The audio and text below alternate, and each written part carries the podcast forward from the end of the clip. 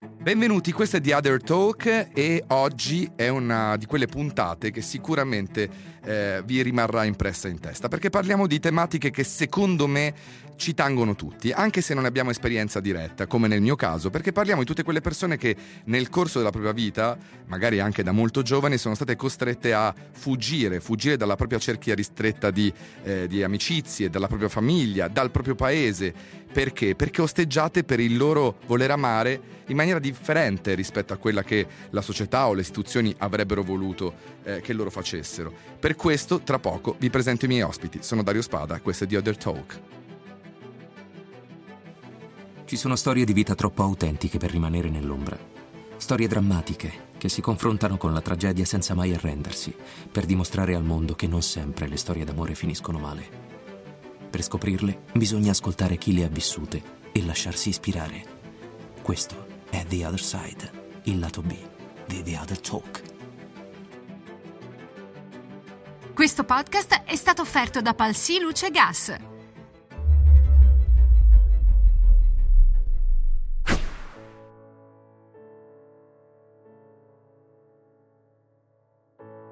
Eccoci qui, allora do il benvenuto ai miei ospiti di questa puntata, qui intanto ci sono Giulio e Nicola che sono qui in rappresentanza dello sportello Gaga Vicenza, che è uno sportello che dà ascolto e dà una mano ai rifugiati che sono appunto andati via dal, dalla propria realtà eh, cercando, inseguendo un po' di serenità e la possibilità di amare. Benvenuti ragazzi. Grazie, grazie, mille. Ecco, mi piace perché, vedi, parlano in tandem, giustamente, è, è, così che si fa. E poi abbiamo anche, e questo è molto importante secondo me parlando di, di un, un, certo tipo di tematiche, eh, uno psicoterapeuta, Leonardo Paoletta. Benvenuto Leonardo. Ciao, grazie, buongiorno a tutti. Buongiorno. Allora, comincerei con Giulia e Nicola, perché voi sicuramente di storie ne sentite tantissime eh, relative a persone che purtroppo non possono vivere nella loro realtà e sono costrette ad andare via dal proprio paese, dalla propria famiglia. Sì, beh, da Gaga vengono molte persone, molti migranti che sono scappati dal loro paese e anche in realtà ragazzi italiani che scappano dalle loro famiglie perché buttati fuori di casa e le due realtà sono perfettamente accomunabili. Mm-hmm. Sono, cioè, coincidono in qualche modo perché sempre allontanarsi da quello che in realtà dovrebbe essere eh, no, la, la tua bolla di protezione, no? Esattamente, diciamo che i migranti scappano da una situazione qualche volta legata anche alle leggi del loro paese, nel senso che ci, ormai ci sono 67 paesi che criminalizzano l'essere appartenente alla comunità LGBT. In Italia abbiamo una situazione un po' migliore perché ovviamente non c'è una criminalizzazione, ma comunque a livello sociale ci sono ancora moltissime problematiche e spesso ci troviamo a fare prima un appuntamento con una persona migrante e dopodiché un appuntamento con, magari con un giovane ragazzo rifiutato dalla sua famiglia. E notate eh, differenze nell'approccio che hanno queste persone? Diciamo che le persone italiane hanno la fortuna di crescere in un paese, in uno stato che li tutela prima di tutto e inoltre hanno anche un, um, una base culturale riguardo la comunità LGBT che spesso le persone migranti non hanno, quindi le persone migranti non sanno neanche spesso descrivere loro stessi, il loro sentire, perché non hanno gli strumenti per farlo. E poi c'è un'altra problematica importante per le persone migranti LGBT in Italia, che è quello del doppio stigma, perché sono persone LGBT rifiutate al loro paese, ma sono pure persone migranti in Italia. Certo. E ovviamente la vita per loro qui è un attimo più difficile rispetto a una persona italiana. Chiaro, poi noi non abbiamo ehm, accennato al, al, contesto anche di alcuni paesi dove eh, magari non c'è una stigmatizzazione o, eh, oppure anche l'illegalità no? Nella, della propria del proprio uh, amore, ma uh, c'è la guerra, ne sentiamo parlare purtroppo adesso è molto di attualità, ma in realtà ci sono tantissimi paesi dove le guerre sono costanti e di cui si parla pochissimo e purtroppo anche lì ci sono tante persone che scappano per diversi motivi oltre che per il proprio orientamento sessuale. Eh, passo a Leonardo perché in realtà queste persone evidentemente affrontano un trauma. Eh, per loro allontanarsi dalla propria famiglia o dal proprio paese sicuramente crea un, un distacco. Ecco, cosa può succedere? Che tipo di reazioni possiamo riscontrare in queste persone? Se ti è capitato magari di incontrarlo nel tuo percorso. Certo, certo. Allora, beh, eh, iniziamo con descrivere un paradosso, no? Perché eh, appunto le persone LGBT plus I, no? quindi che eh, hanno a che fare con l'inclusione, la prima cosa che vivono di solito in queste situazioni è quella invece dell'essere esclusi no? dalla propria famiglia, dal proprio nucleo di conoscenze, amicizie o come dicevi tu prima, devono addirittura allontanarsi o addirittura scappare via no? se hanno a rischio la propria esistenza. Quindi eh, e già questo è un trauma di per sé importante, quindi l'essere espulso, allontanato non ritrovarsi in quella che è il proprio nucleo di appartenenza. Eh, per cui, che so, possiamo parlare in termini psicologici di un trauma legato all'abbandono, se vogliamo, in senso più lato possibile. Poi si aggiungono le situazioni in cui queste persone subiscono delle vere e proprie violenze eh, fisiche di solito, ma soprattutto psicologiche, no? per cui e come dicevi prima, eh, se eh, parliamo di persone che poi restano, si allontanano dal proprio nucleo ma restando nel stesso paese, no? ad esempio come siamo in Italia, oppure che poi cambiano addirittura nazione, paese, questo aggrava no? il, loro, il, loro, disagio, il loro sentirsi esclusi, il loro senso di appartenenza vacilla, no? non, non lo trovano, qualcuno non lo ritrova più. Eh, eh, in quel caso lì però, come io italiano che mi trovo in una situazione eh, di accettazione no? di una persona che è stata allontanata dal proprio paese, adesso pensiamo a questo scenario, eh, come posso superare anche la barriera no, della, della, differenza culturale? È difficile, immagino, perché anche ognuno esprime il proprio trauma a suo modo e, e trovarsi di fronte, come fanno Giulia e Nicola, a, a, queste storie, il primo approccio che uno dovrebbe avere, se ti viene in mente, quale potrebbe essere? Eh, l'approccio di chi è scappato o l'approccio di chi, no, di chi li accoglie? accoglie. Eh, beh, l'accoglienza mi viene da dire, mm. no? scusa il gioco di parole, ma ehm, allora, in, in generale l'emigrato, no? chi lascia il proprio paese, eh, vive una situazione difficile, molto complicata, perché eh, si ritrova senza radici, si ritrova in un posto che non conosce, usanze nuove, cultura nuova, lingua nuova soprattutto, certo. persone sconosciute di solito, no? per cui deve ricrearsi tutto un sistema, una rete no? intorno di, di appartenenza e lavorare su questo, piccoli nuclei di appartenenza. Quindi ecco, quello che si potrebbe offrire a queste persone è possibilità di ritrovarsi in nuclei via via più grandi di, di persone che condividono un luogo, un posto, una mission, valori, no? E che lo accolgano. Allora, facciamo una cosa, a questo punto io darei spazio alle voci che abbiamo raccolto in giro eh, per l'Italia proprio legate a queste tematiche. Ecco la nostra Vox Populi. C'è qualcuno ancora che è costretto a scappare dal proprio paese per amore?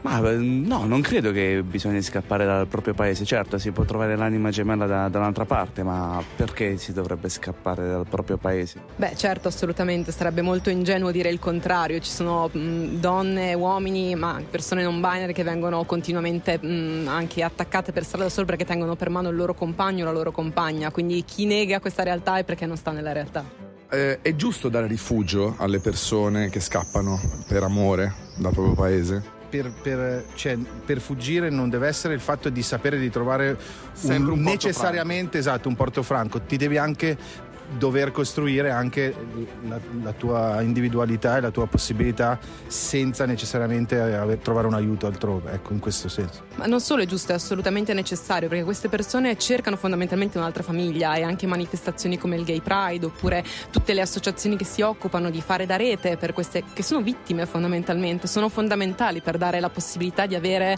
una nuova famiglia, una nuova rete di legami che è stata persa senza giustificazione. Mi piace pensare proprio che le Vox Populi servono a questo, a creare dibattito, perché non so se avete eh, sentito, ma più o meno sull'accettazione siamo abbastanza tutti d'accordo. Poi è chiaro che cambia un po' la predisposizione all'apertura e ad accettare l'altro, il diverso, a secondo delle fasce d'età probabilmente e anche dalla propria cultura e che fa parte in qualche modo anche della, delle tue radici, perché arriva da lì. E a proposito di radici, parlavamo prima con Leonardo Paoletta, il nostro psicoterapeuta, di quanto sia importante per queste persone che arrivano da un altro paese, da un'altra comunità, ricreare un po' il senso di comunità. Eh, Giulia e Nicola mi stavano raccontando, e adesso lo faranno eh, anche a microfoni accesi, proprio di, del lavoro che fanno loro proprio per ricreare una sorta di comunità e fare in modo che queste radici possano in qualche modo riprendere la terra, no? Esatto, perché um, una delle problematiche più grandi che affrontano i migranti LGBT arrivati in Italia è che si ritrovano nella stessa comunità che li ha discriminati, perché è la comunità del loro paese. Certo. E si trovano a vivere in mezzo a connazionali che spesso sono omobi transfobici, per cui fanno proprio fatica a ricreare un loro centro, una loro comunità. Ed è per questo motivo che in realtà come Gaga Vicenza abbiamo fatto nascere un gruppo, in realtà voluto dai migranti stesso, stessi, che ehm, hanno chiesto di riunirsi, di potersi incontrare, potersi supportare a vicenda, quindi riunendo tutte le persone che si sono rivolte un po' al nostro sportello durante gli anni, abbiamo creato questo gruppo in cui possono partecipare ai Pride assieme, possono supportarsi nella ricerca delle case, nelle cose più banali, nel fare festa assieme o nel confrontarsi quando magari subiscono episodi di discriminazione anche qui in Italia. Posso farvi una domanda anche, ma avete notato discriminazione anche all'interno della vostra associazione di persone che magari su alcuni determinati gruppi fanno più fatica a, a trovare no, il dialogo?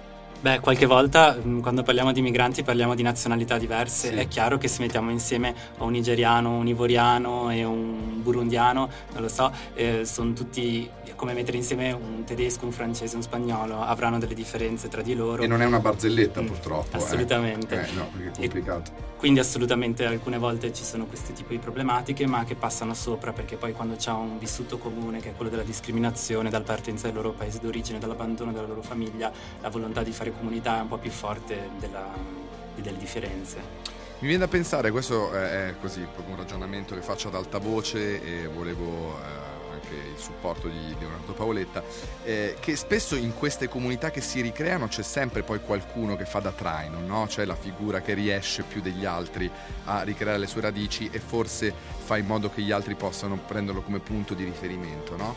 E, e, quanto è importante un punto di riferimento per queste persone secondo te? La persona che ricrea le radici oppure la persona che fa la collante, no? Uh-huh. E quindi che permette a tutti di eh, generare nuove radici no? e, e, radicarsi in quel territorio, in quella comunità in primis e creare nuove relazioni, relazioni nutrienti questa volta. Eh sì che possono appunto dare serenità, nutrimento alla propria... Che possano nutrire quel senso di appartenenza e di inclusività no? di cui parlavamo all'inizio, per cui...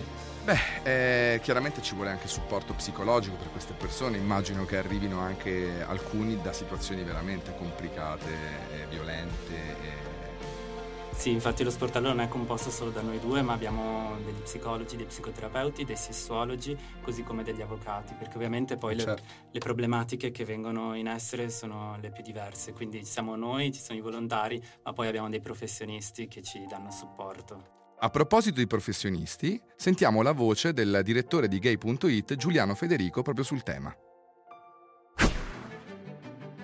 Nel mondo 68 paesi e 5 giurisdizioni subnazionali criminalizzano l'omosessualità. Di questi, 43 condannano anche i rapporti omosessuali tra donne. I paesi in cui i rapporti consensuali omosessuali vengono puniti con la pena di morte sono 6 e sono Arabia Saudita, Iran, Emirati Arabi, Somalia, Mauritania e Yemen mentre altri sei, Afghanistan, Iraq, Nigeria, Maldive, Qatar e territori palestinesi, considerano la pena di morte come possibile sanzione. Ai 68 paesi che criminalizzano l'omosessualità con leggi specifiche vanno aggiunti Afghanistan, Iraq ed Egitto, che la condannano de facto.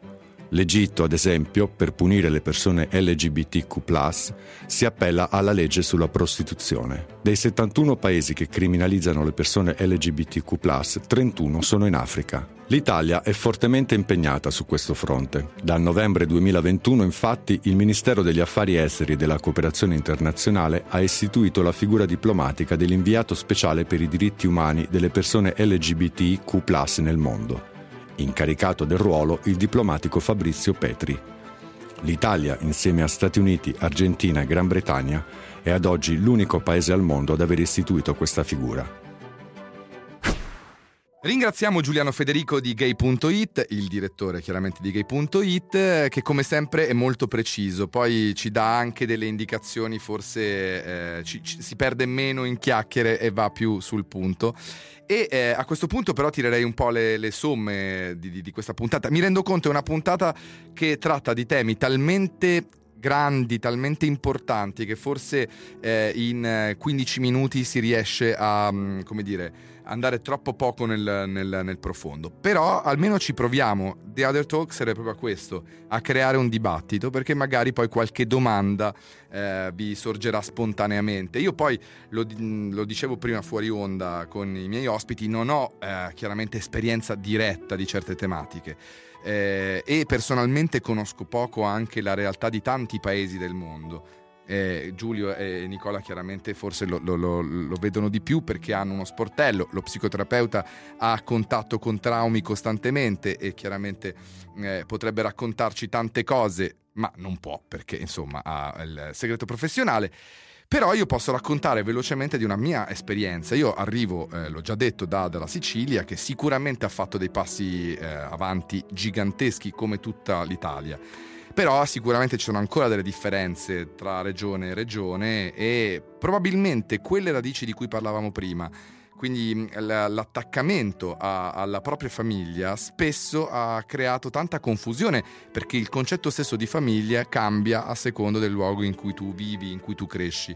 E, eh, Adesso non succede più, però io penso a qualche anno fa, anche in Sicilia, in alcuni paesi della Sicilia, sicuramente eh, l'omosessualità, eh, l'amare qualcuno che non rappresenta no, quello che la società ti impone e debba essere la normalità, sicuramente creava eh, tantissimi pregiudizi e da questi spesso poi scaturiva la violenza, violenza che spesso e volentieri veniva mascherata e veniva anche raccontata probabilmente nella narrazione giornalistica come diversa da quella che era in realtà, perché era sempre giusto celare una parte che doveva rimanere assolutamente privata. Invece qualche passo avanti lo stiamo facendo, lo stiamo facendo come paese, speriamo che si possa sempre di più andare in quella direzione perché alcune cose vanno raccontate, vanno, e, e vanno raccontate in maniera anche cruda a volte perché la violenza non può avere giustificazioni, non può esserci un'altra motivazione per quel delitto, per quella vessazione. Bisogna sempre trovare il modo di raccontare la verità e ci tengo molto a dirlo perché appunto sicuramente si possono fare ancora tanti passi avanti. A questo punto io ringrazio i miei ospiti, quindi ringrazio Giulio Nicola eh, di Gaga Vicenza.